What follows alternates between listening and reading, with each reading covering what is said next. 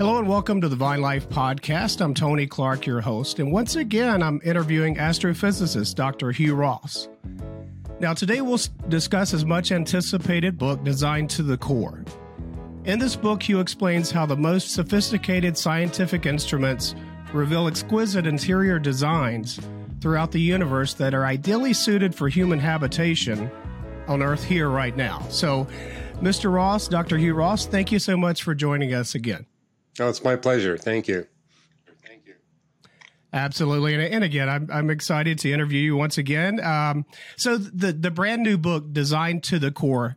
Uh, Hugh, what's what's your motivation? What was your motivation for writing this book? Well, I've got over 50 books that deal with what's called the anthropic principle. Almost all of them written by astronomers and physicists who are not believers. And what they do is they look at the universe as a whole and they say, we see throughout the universe hundreds of features that must be exquisitely fine tuned to make possible the existence of life and we human beings in particular. But they typically stop at the level of the universe. What I didn't design to the core is briefly summarize that and say, well, let's actually look at uh, the universe at all different size scales. So I begin with the largest scale structures, the cosmic web, and then I look at the super galaxy cluster, our galaxy cluster, our local group of galaxies, or Milky Way galaxy. I look at the local arm inside of our galaxy, the local bubble, the local fluff, zoom in on our solar system, and talk about how special our star is, our system of planets, uh, our Earth, our moon, and even dive into the interior structures of the sun, the earth, and the moon, basically making the point no matter what size scale you choose to examine the universe, you're going to find overwhelming scientific evidence, not only that it's been designed for our existence, it's been designed to make possible the redemption of billions of human beings in a short period of time. Because uh, that's another motivation for the book is to make the point. Uh, our best way to understand the record of nature is from a biblical redemptive perspective. And and reading through your book, I haven't finished yet, but this seems to be a highly technical, detailed book with lots of charts, lots of uh, diagrams, lots lots of math involved. Now, is your intended audience uh, one that one that's from a hi- highly scientific background, or who's who's the intended audience for this book?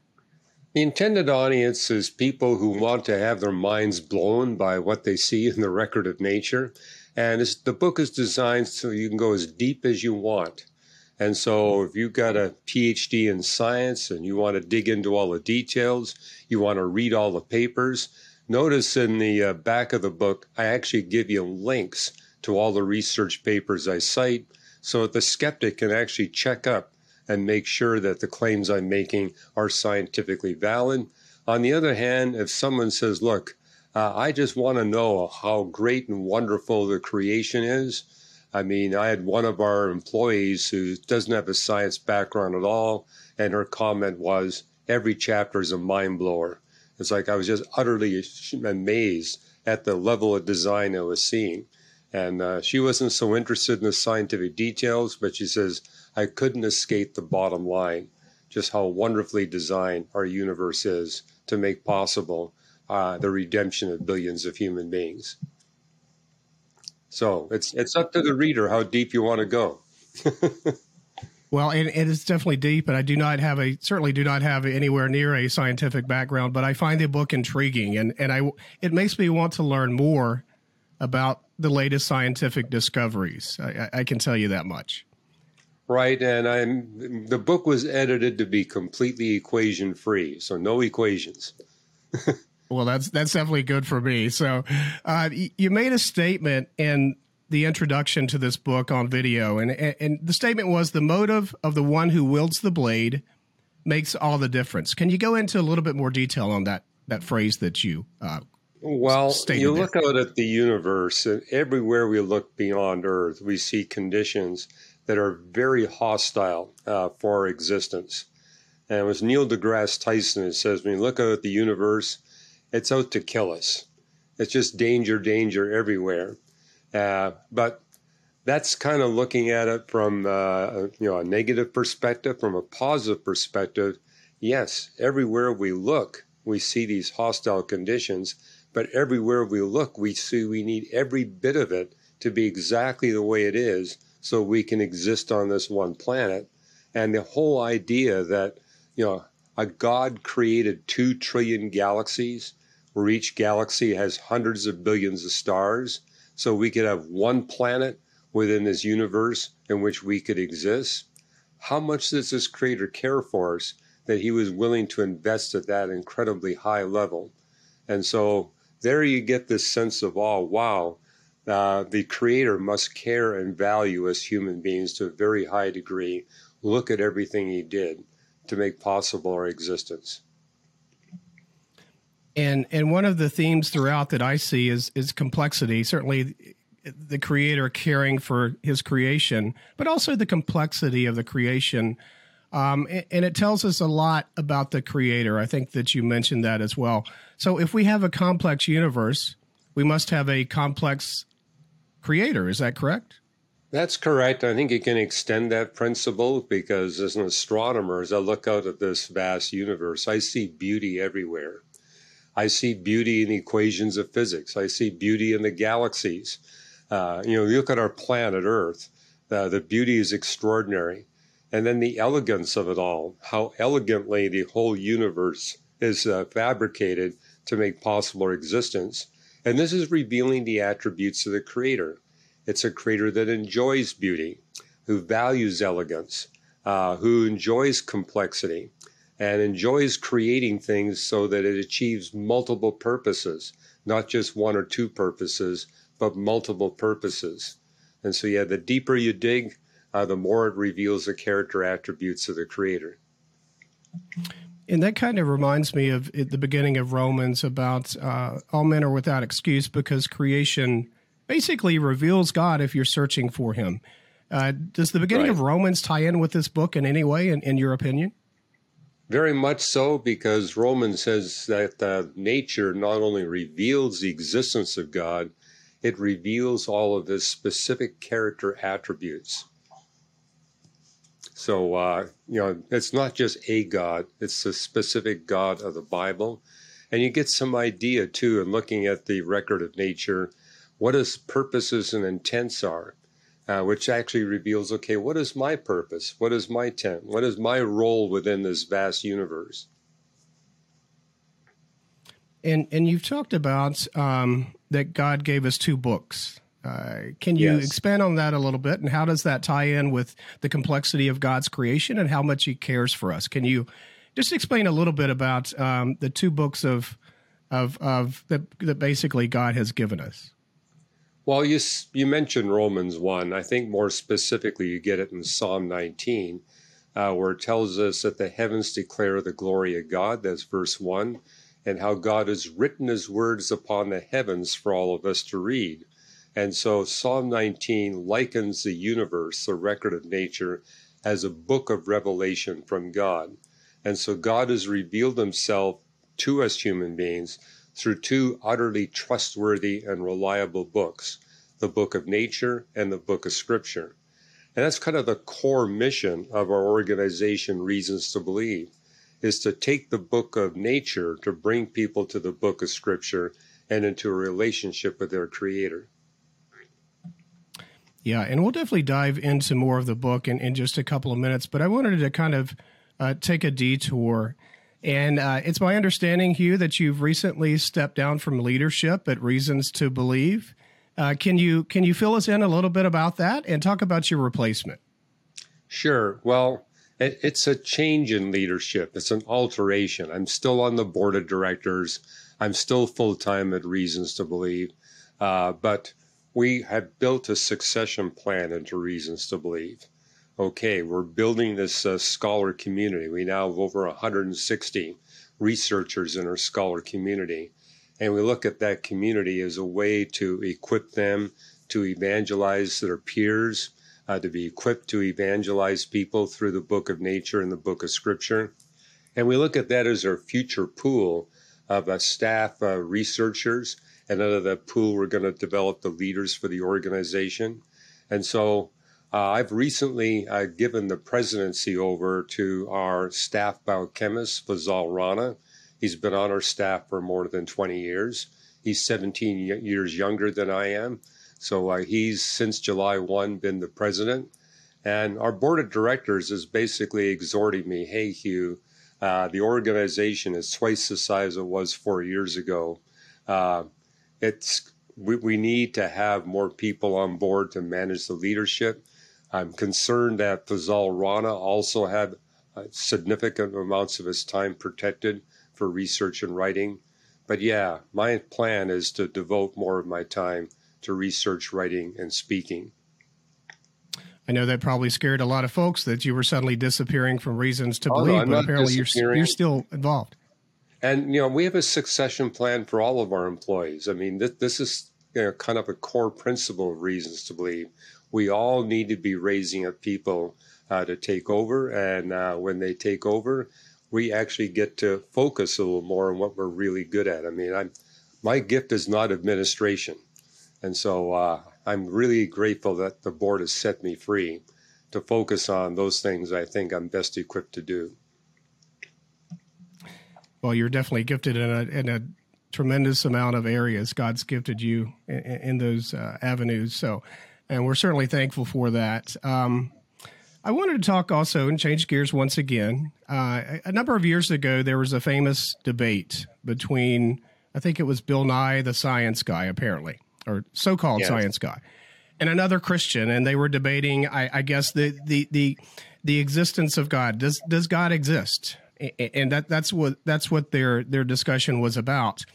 And I, I felt that it lacked uh, really scientific foundations in the argument on both sides.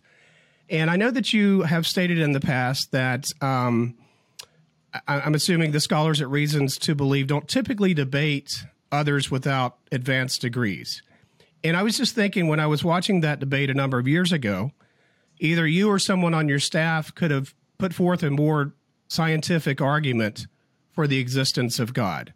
Now, have you guys thought about that differently? Because I think it would have been a great public relations uh, coup, basically, to have one of your scholars or yourself on a debate like that. Even though the, the, Bill Nye, the science guy, didn't doesn't have advanced degrees. Have you changed your mind on that, or have you thought about that further?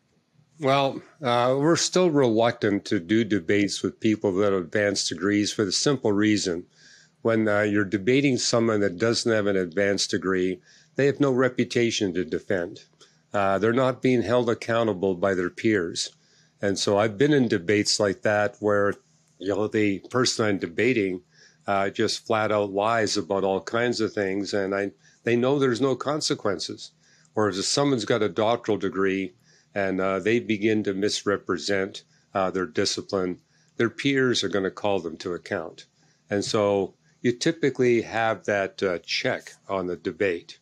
And uh, but you know, I have debated people without advanced degrees, and uh, you know, and also I want to be careful not to um, you know humiliate the person I'm debating. And so if I've got a doctoral degree uh, in astronomy and they try to take me on uh, without any background in physics and astronomy, I know it's not going to go uh, well for them. And so I never want to be in a debate where you know one side gets humiliated, and uh, also I think it's important that we dialogue. My biggest complaint about the debate between Bill Nye and Ken Ham, they were talking past one another.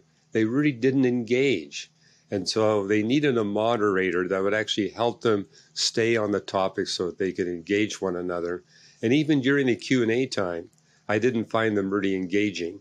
Uh, both of them had an agenda that they stuck to.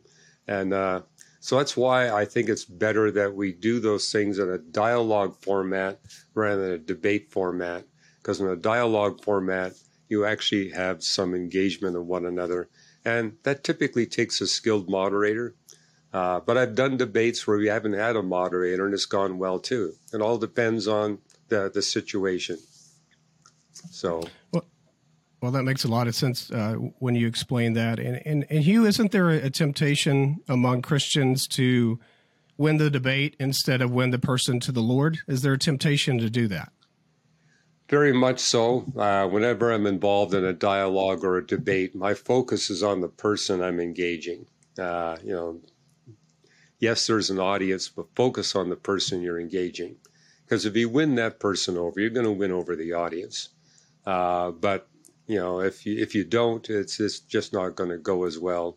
And so I encourage our staff people, hey, if you're in a debate or a dialogue, focus on the person uh, that you're engaging. And I like to talk to them before the debate and after the debate, try to get to know them a little bit, uh, try to put them at ease, because uh, the more comfortable the dialogue, the better it's going to be for the audience. Well, that shows that shows I, I, think the heart of Christ there. Instead of just trying to, our fleshly pattern is to to win the argument at all costs. So so thank you so much for that that advice there. Um, Hugh, I think the last time I, I, spoke with you, the James Webb Telescope had recently been la- launched uh, from the launch pad there. Uh, what are some, and I'm curious, I think you mentioned that it would take about six months or so to, to really get back the images and digest and, and, and see the images from the James Webb Telescope. What have they discovered? And, and from your viewpoint, what excites you about some of the images that we're seeing? Well, I've been posting a lot of the uh, images on my Facebook and Twitter pages, and I wrote an article that's posted at reasons.org about what we've learned uh, from the initial images. And uh, it's an infrared telescope, uh, which means it's ideally suited uh, for exploring the early history of the universe, because the farther away you look, uh, the more towards the red end of the spectrum the radiation from stars and galaxies has shifted. And so they purposely made the James Webb Space Telescope an infrared telescope so that they could uh, yeah, get that picture of the early universe. That's one of its primary missions to learn about the, the very first stars that formed in the universe and the first galaxies, how they form, and uh, what the statistics are, how big the stars are that, that are first forming. Uh, that stuff uh, is going to take a few years before we really get some idea. Uh, but already uh, we're seeing just how powerful this telescope is in showing us the galaxies in the early history of the universe. Uh, and recognizing that, like our Milky Way galaxy, a lot of them form quite quickly. And uh, we're seeing that uh, there's significant numbers of disk galaxies. And, uh, you know, we're already have found some of the firstborn stars even before the James Webb Space Telescope but they're small mass stars that take tens of millions of years to form, which means they get polluted uh, by the ashes from the really big firstborn stars. And the mission of the James Webb is to actually try to discern what are the really big firstborn stars. And so uh, it's not totally uh, evident yet that the James Webb is powerful enough to give us all the information we want on those very firstborn stars, but it's going to tell us a whole lot more than we know right now. And it's also going to be used to try to look at the chemistry of the atmospheres of planets beyond our solar system. Some data on that has already come back. Yeah, and and it's my understanding. I was looking at some of the comparisons between the Hubble and the James Webb, and it's the clarity is is is tremendous with the James Webb, and and I think you had stated that um, the James Webb is able to see through maybe with infrared technology the the cloud dust and see what the actual stars look like. Is that correct? Well, uh, in the infrared part of the spectrum is where dust tends to glow uh, quite brightly. So, for example, I just posted an image of the discovery of two significant rings around the planet Neptune that was picked up by the James Webb Space Telescope just a few days ago. And, uh, you know, the Hubble Space Telescope wasn't able to see that because it was looking at optical wavelengths. But because the James Webb is an infrared telescope, it was able to pick up uh, those dusty rings around the, the planet Neptune. Likewise, it's able to detect dust in the galaxies uh, to a degree that's not possible uh, with the Hubble Space Telescope and several of those images have already been released. Well, they're they're amazing images, and and, and, I, am assuming we're too. the first people right. in human history to to see those images uh, with that type of clarity. Um, now, right after the images started coming out, there was some discussion uh, on message boards that uh, the James Webb Telescope images were disproving the, I think, the Big Bang theory. Is that correct? Uh, there was some, there was some well, chatter about that. Is that true? Yeah, yeah. Well, it all comes from uh, a plasma physicist, Eric Lerner. I actually debated him on the radio, uh, gee, a long time ago and uh, you'll see a couple of pages about Eric Lerner's ideas in my book, The Creator and the Cosmos, fourth edition. And uh, he's a fan of Hans Alfvén, who won the Nobel Prize. And Hans was a famous plasma physicist who decades ago speculated that maybe the magnetic fields in galaxies and in between galaxies was strong enough that this could actually give us a different model of the universe. And Eric Lerner picked up on that and said, well, hey, if these magnetic fields are strong enough, uh, maybe uh, the gravity that gives us the Big Bang creation model may be incorrect.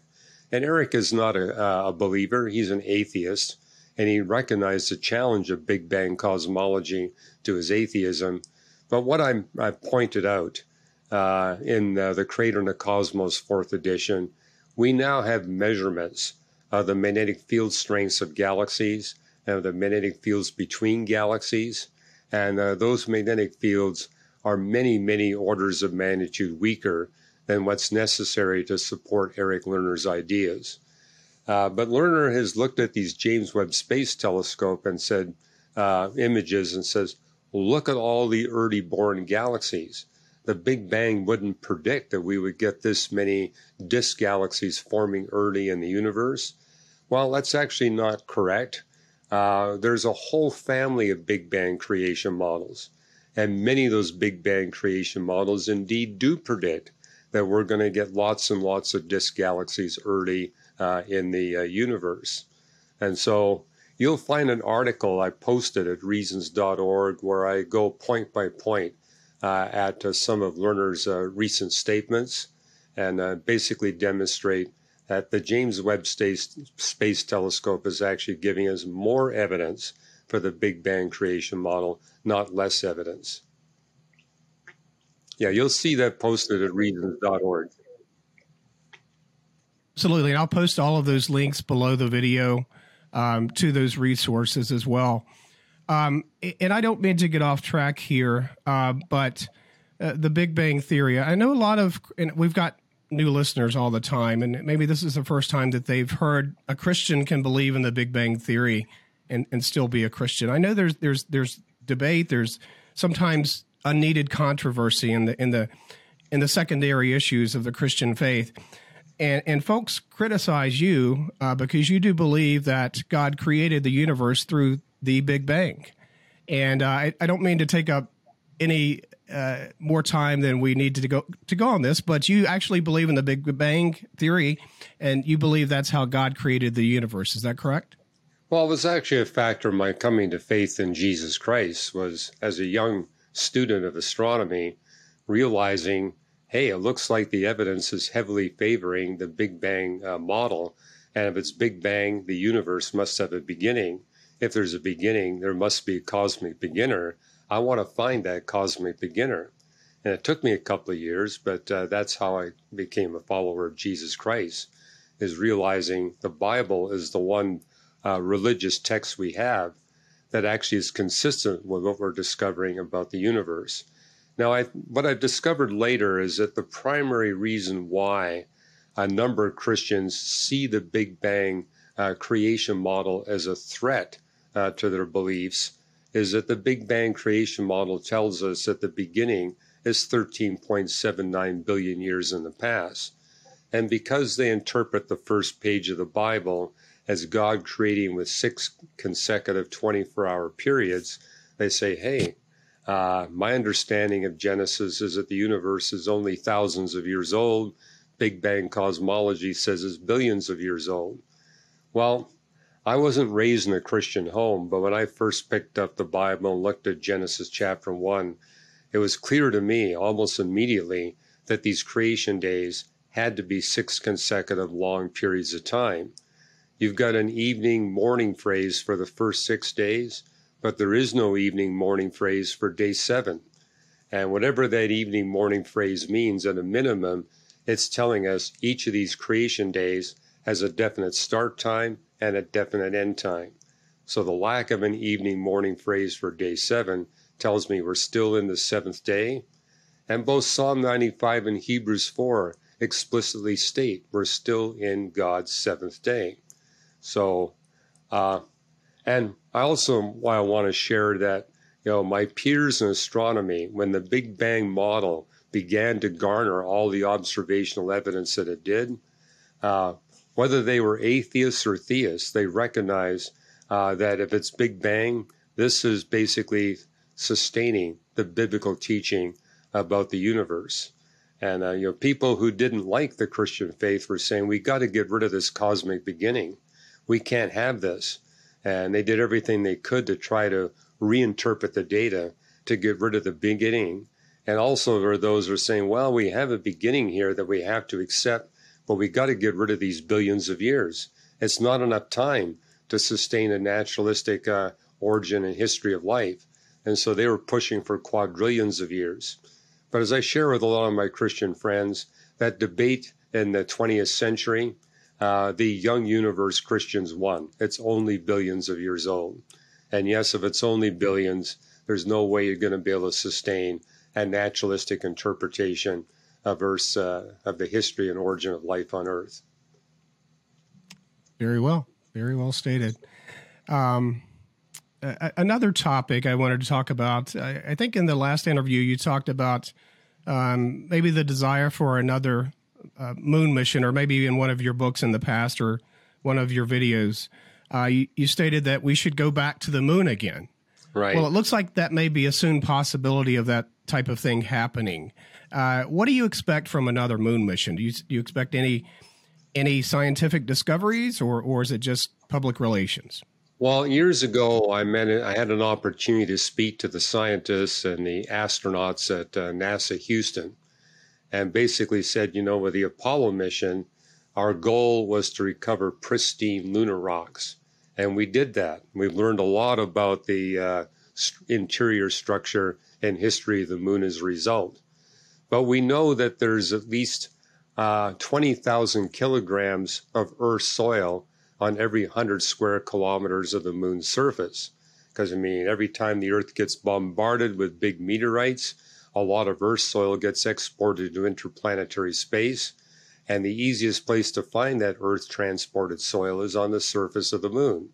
It's on Mars as well, but on Mars you only got 200 kilograms, not 20,000 kilograms per 100 square kilometers. Or, And you know, we've been trying to find the fossils of Earth's first life here on planet Earth.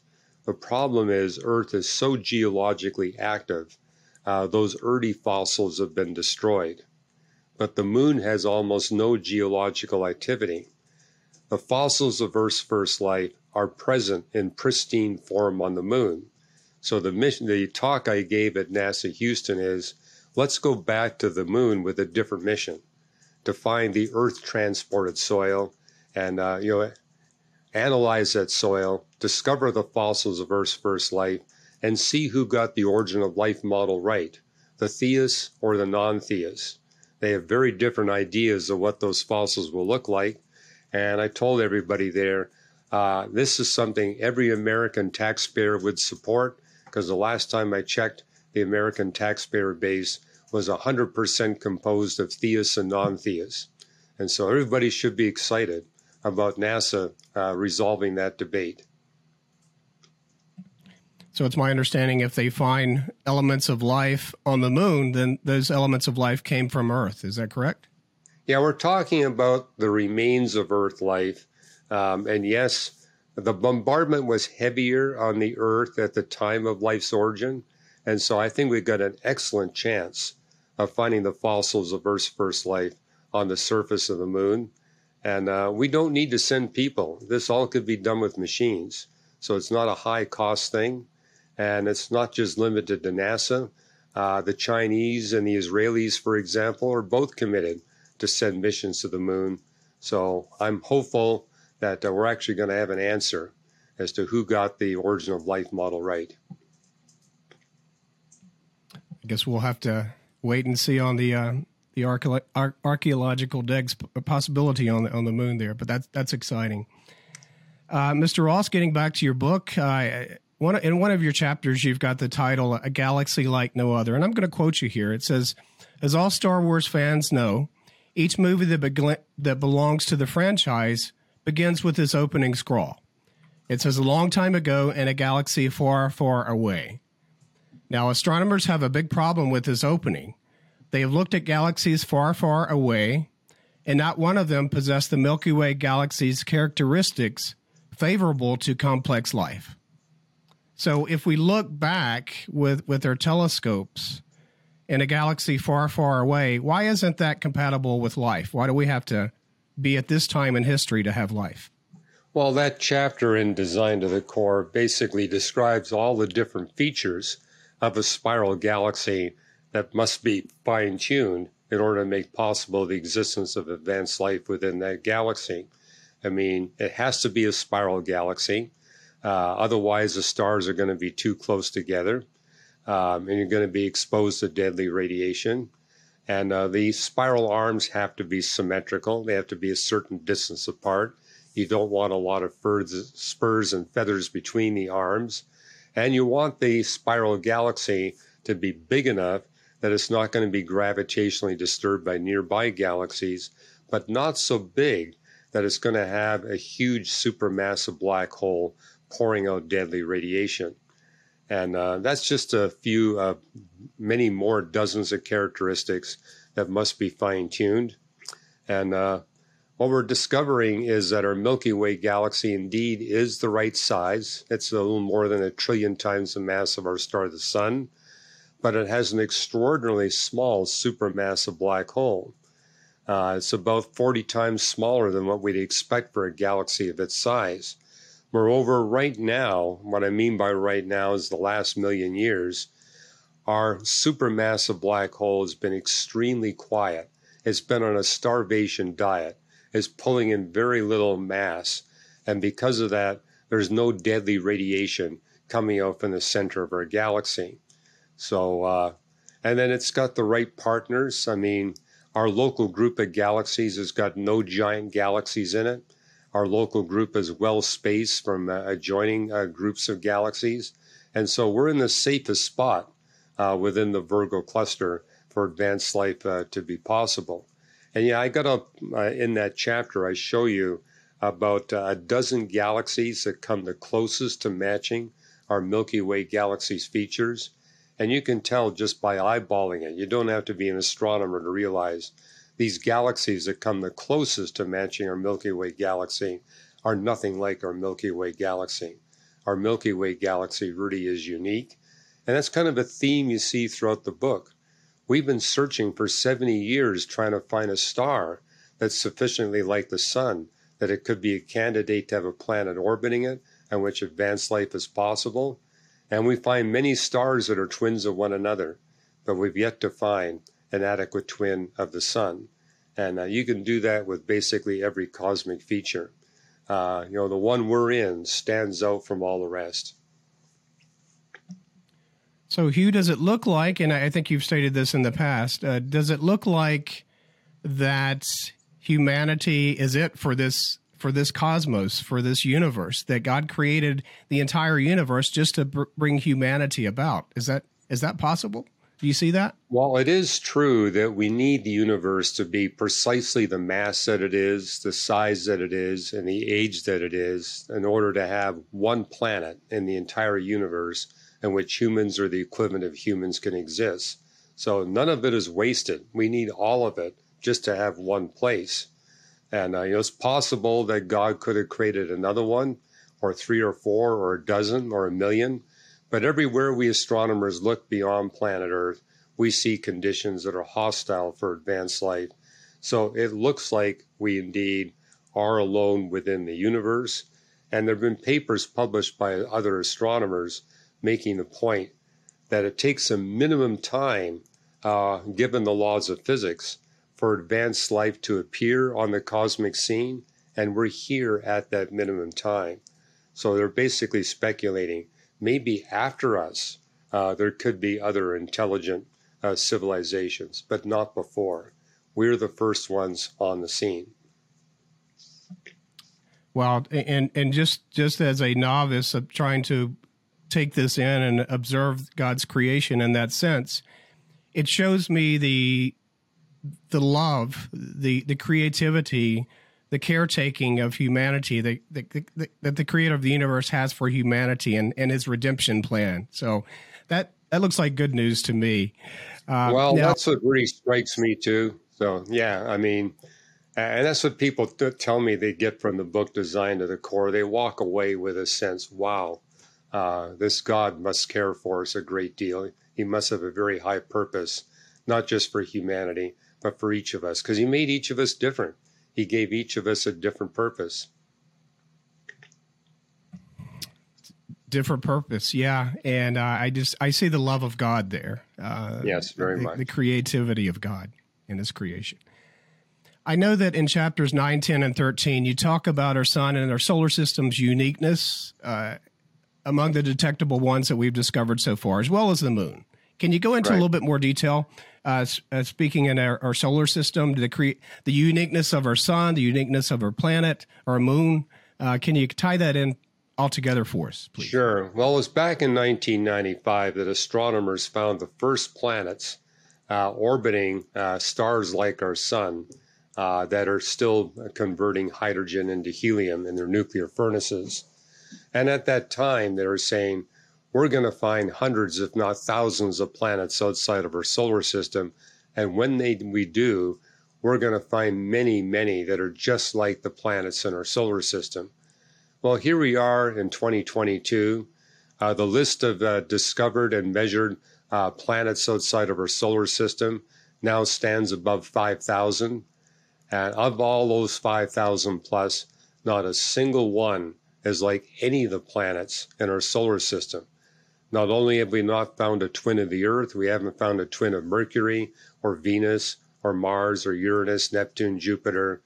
And it's led to the discovery that every one of the eight planets in our solar system must be highly fine tuned so that advanced life is possible on Earth. And so it's not just that we need to have the Earth the way it is, literally, the entire solar system, every planet must be exactly the way it is for us to be able to exist and thrive on planet Earth. And that's even true of the five asteroid and comet belts. We're now finding asteroid and comet belts around other planetary systems, but it's revealing just how special the ones are in our solar system. Because 80% of the stars we look at have no asteroids or comets at all. And we know why. Uh, their gas giant planets migrate in too closely to their host stars and basically eradicate all the asteroid and comet belts. But those that don't move in like that uh, we discover that those stars have asteroid and comet belts a thousand times bigger than ours. And uh, we have five asteroid and comet belts where we get just the right delivery of asteroid and comets, not so many that it would destroy our civilization, but not so few that we don't get any replacement of the water we lose, and we get the delivery of a valuable heavy elements we need to sustain our civilization. And so, again, even the asteroid and comet belts are unique. I'm curious, Hugh. Uh, the beginning, when, when you started writing this book until the time that you finished, did it increase your faith? Well, very with all much. Of these new so. discoveries. I mean, I probably had more fun writing this book than any other book I've written because I'd be reading the scientific literature and said, "Oh, I've got to rewrite this chapter. This is really exciting material." And so uh, my mind was being blown as I was reading the literature, preparing content for the book. And to me, the big challenge is okay, what do I not include in the book?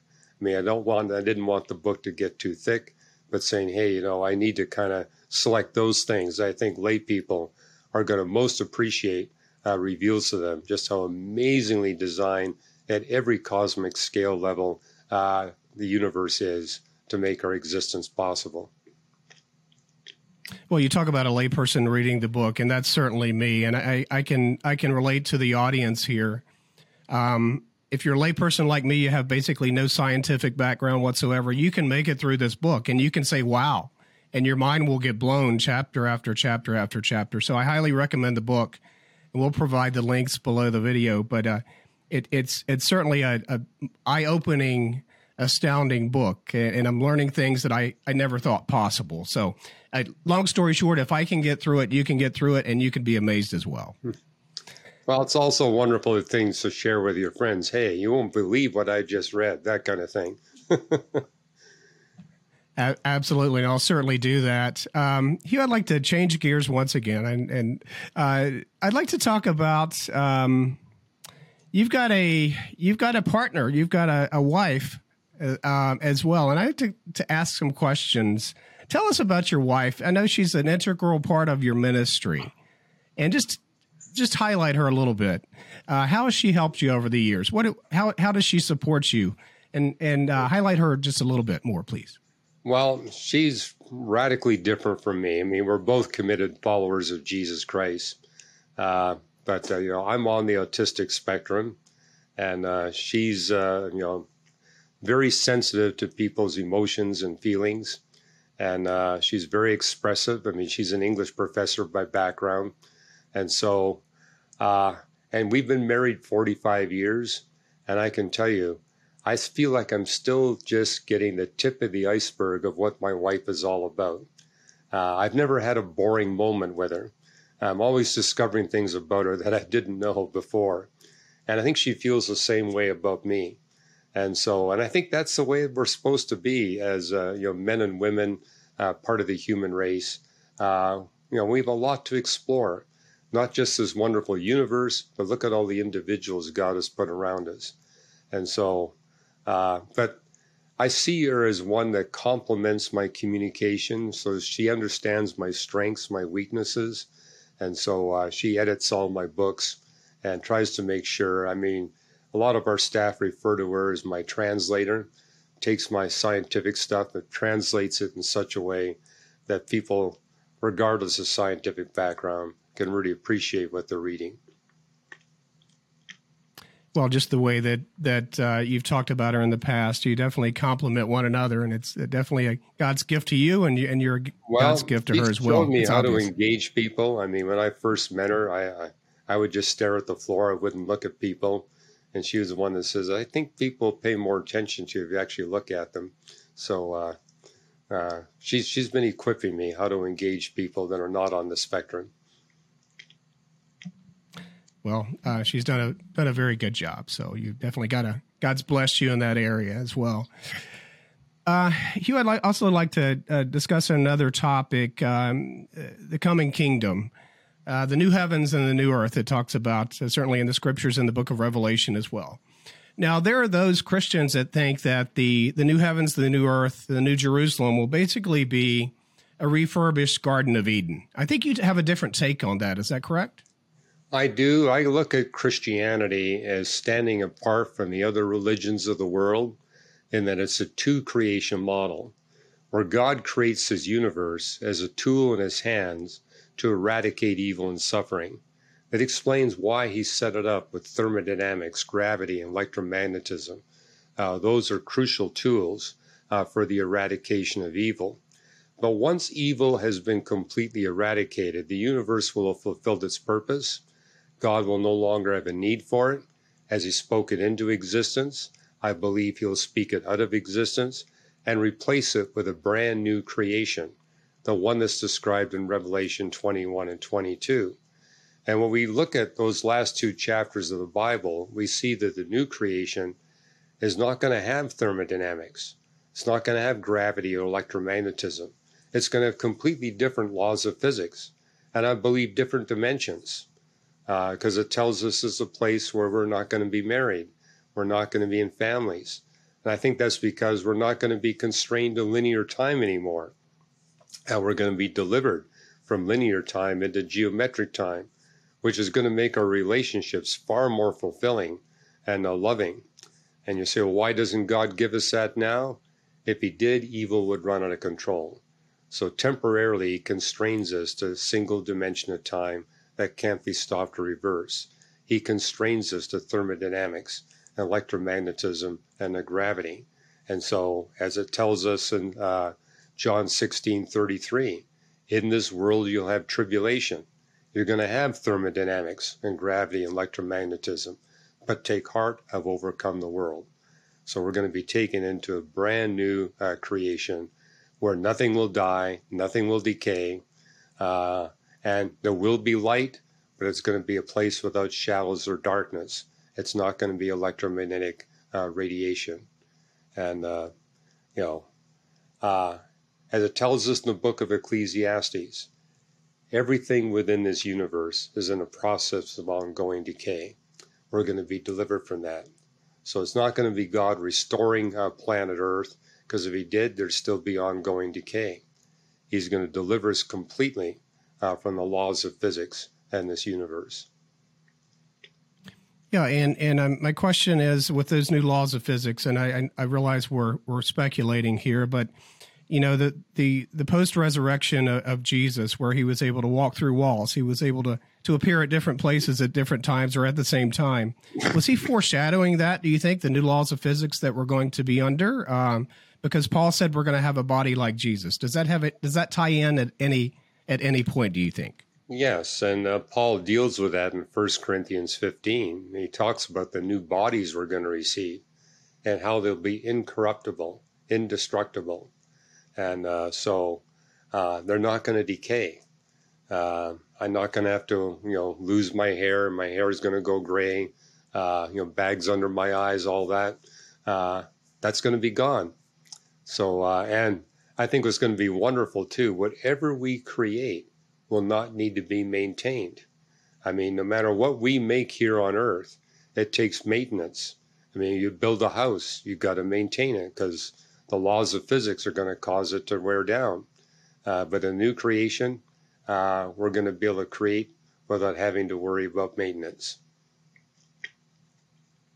And along those lines, along that theme, I guess, the, the second coming of, of Jesus Christ, I've, I've heard you state a couple of times that um, I, I, think in, in Matthew, Matthew 24, I, I believe, um, you know, Jesus speaks about the gospel of the kingdom will be, pre- and I'm paraphrasing, the gospel will be preached to all men and then the end will come.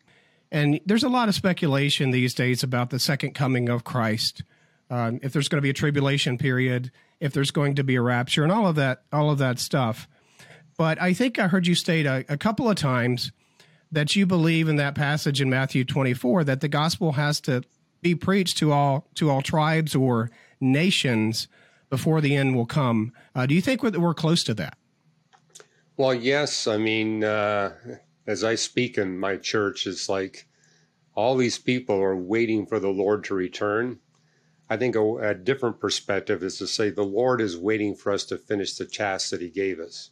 He promised that He would come back at the moment that we take the good news of salvation to all the people groups of the world, making substantial numbers of people in all uh, people groups disciples of Jesus Christ. And uh, so once we do that, he's coming back. And so we can speed the return of Christ simply by getting on with finishing that task. And something I put in my book, Improbable Planet, is some indication of how close we are to completing that task. Because Jesus made it clear, and you see it in the book of Zechariah, that we're not looking at a majority of human beings becoming disciples of Jesus Christ, but we are looking at a very large minority, something on the order of a quarter to a third of uh, people in every people group on the planet becoming faithful disciples of Jesus Christ. And if you look at the statistics of the past 2,000 years, I argue we're getting close. So, uh, uh, you know, a friend of mine, Ralph Winter, he passed away, but he founded the U.S. Center for World Mission. And he said, rather than counting the number of Christians, let's count the number of Christians that are committed to fulfilling the Great Commission, bringing people in all people groups uh, to faith in Jesus Christ. He says at the beginning of the 20th century, that percentage was 2%. And uh, when he passed away, the percentage worldwide uh, was about 11 to 14 percent. Uh, it's now around 16 to 17 percent. And so I love what he wrote. He says, right now, evangelical Christians have the financial resources, the people, and the technology to take the good news of salvation to all the people groups of the world, fulfilling the Great Commission. We can do it in a single decade. All we lack is the motivation. In fact, he wrote a paper, Ralph Winter, saying if we can get all evangelicals worldwide uh, to commit to give 1% of their income to fulfilling the Great Commission, uh, the job can be done in a decade. The problem is worldwide that percentage is only a tenth of a percent.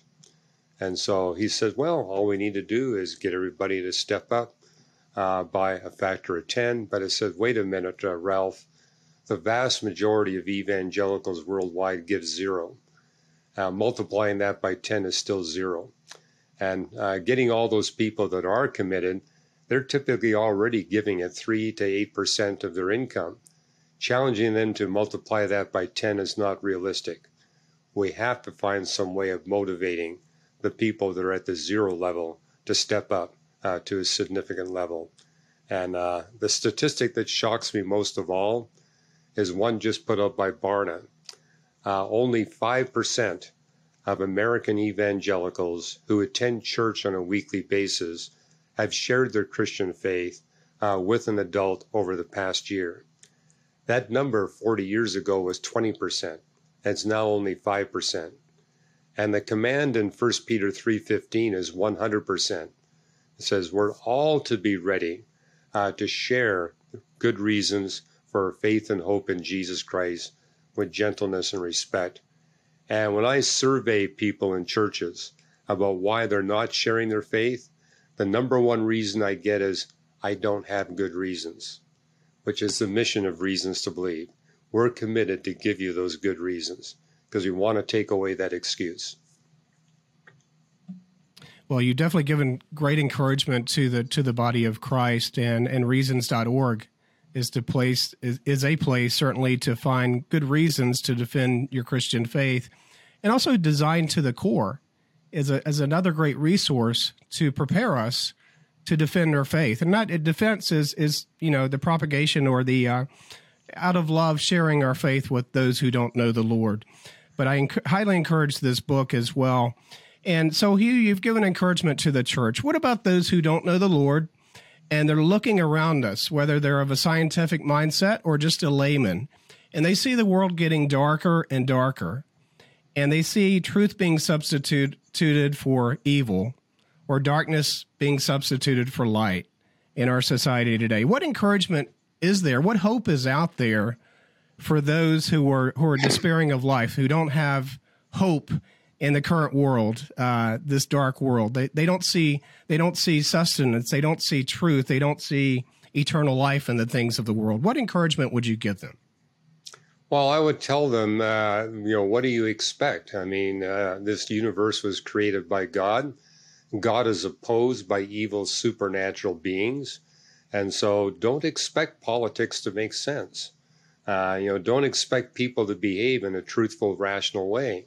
As it tells us in the Bible, we do not wrestle just with flesh and blood. We wrestle with these beings that are beyond the universe. And uh, therefore, we shouldn't be surprised uh, that these beings are attacking the Christian church and making Christians behave in completely irrational ways and making politicians behave in completely irrational ways counter to their best interests. And so don't be frustrated by the lack of reason that you see out there. This is what you'd expect uh, given the cosmic battle that's going on between good and evil. Uh, but realize there is hope. The hope does not rest in this world, it's in the world to come. And so just giving them the evidence. And so that was my motivation for writing Designed to the Core and writing books like, uh, you know, Weathering Climate Change uh, you know, that's a topic where you see all kinds of irrational behavior going on, but saying, hey, look at the design behind this. Uh, and doesn't this tell us that there's someone behind all of this that's got some very good, valuable, loving purposes? And look at that and realize, well, maybe there is something here I haven't been paying attention to. And so, uh, and you know, one of the things about books is you can leave them lying around and people will pick them, pick them up and begin to look at it and they get surprised by what they see and a glimmer of hope begins to appear there. but that means we need to be available for dialogue. So it's not enough just to give somebody a book. You need to be available to follow up and say, hey, uh, let's talk about what, it, what intrigued you here. Definitely encouragement to us as, as the body of Christ. Um, Hugh, what's next on your agenda? You've just finished with this book. I'm sure you're going to go and speak about the book as well. You're going to do interviews designed to the core. But do you have any plans for a next book? What, what what's on your agenda? Oh, I've already got another book that's in, in our editorial department. In fact, uh, my wife is editing it uh, right now. It's a book called Dual Revelation, where I talk about the book of nature and the book of scripture and how God designed each of those books to corroborate one another, to sustain one another, and basically an ex- exhortation how we can use these two books to live our lives in the way that God wants us to live our lives and to use them in a way to bring people to faith in Jesus Christ. And I'm now working on a book on uh, the flood of Genesis. Uh, I've written a little bit about that already, but uh, people say, hey, Hugh, this deserves a full length book. Uh, one reason I stepped down from being the president of Reasons to Believe is so that I can devote more time uh, to writing books and uh, research articles. We're now getting published in the peer reviewed literature. So trying to do a lot more of that because that's where the unbelievers are and uh, you know get them to, to read material there and maybe use that as a gateway to get them looking at our books. Well, I can't wait for those books to come out, especially about the the flood story as well. Uh, that's fascinating to me, especially your your take on it from a a scientific uh, background as well. Now, all of these links will be below the video. Uh, you can certainly go to reasons.org and, and purchase all of these materials, or just look at the numerous um, articles that they have on Reasons to Believe ministry website as well. But I'll provide the links below. Hugh, is there anything else you want to add about Designed to the Core? Well, uh, what I've been doing is sharing this book with uh, my fellow scientists who are not believers. They don't believe in God, but just saying this is an example of doing scientific research from a biblical redemptive perspective. And, uh, you know, I know you're not a believer, but if you'll just begin to do your scientific research uh, from a biblical redemptive uh, perspective, uh, I think it's going to make you a more successful scientist. And my goal is that as they're becoming more successful in making scientific discoveries, they'll come to the recognition maybe there's something to this biblical redemptive perspective that I need to investigate. So uh, that's kind of where I want people to come away with. It's not just designed so that you can thrive here on planet Earth. Uh, the whole universe and all of its subcomponents have been exquisitely and designed in detail, not only to make your existence possible, but so that you can fulfill your eternal destiny uh, in your short life here on planet Earth. And so dig into this, find out what the purpose of humanity is, the purpose of the universe, and your individual role within it, and how you can use these uh, resources as a way to bring other people to faith in Jesus Christ. And Dr. Hugh Ross, thank you so much for that wisdom. I'm going to ask you to hang on for just a couple of minutes after the interview. But Dr. Hugh Ross with Reasons to Believe, uh, thank you so much for coming on and talking about your book, Designed to the Core. Oh, it's been my pleasure. Thank you. And until next time.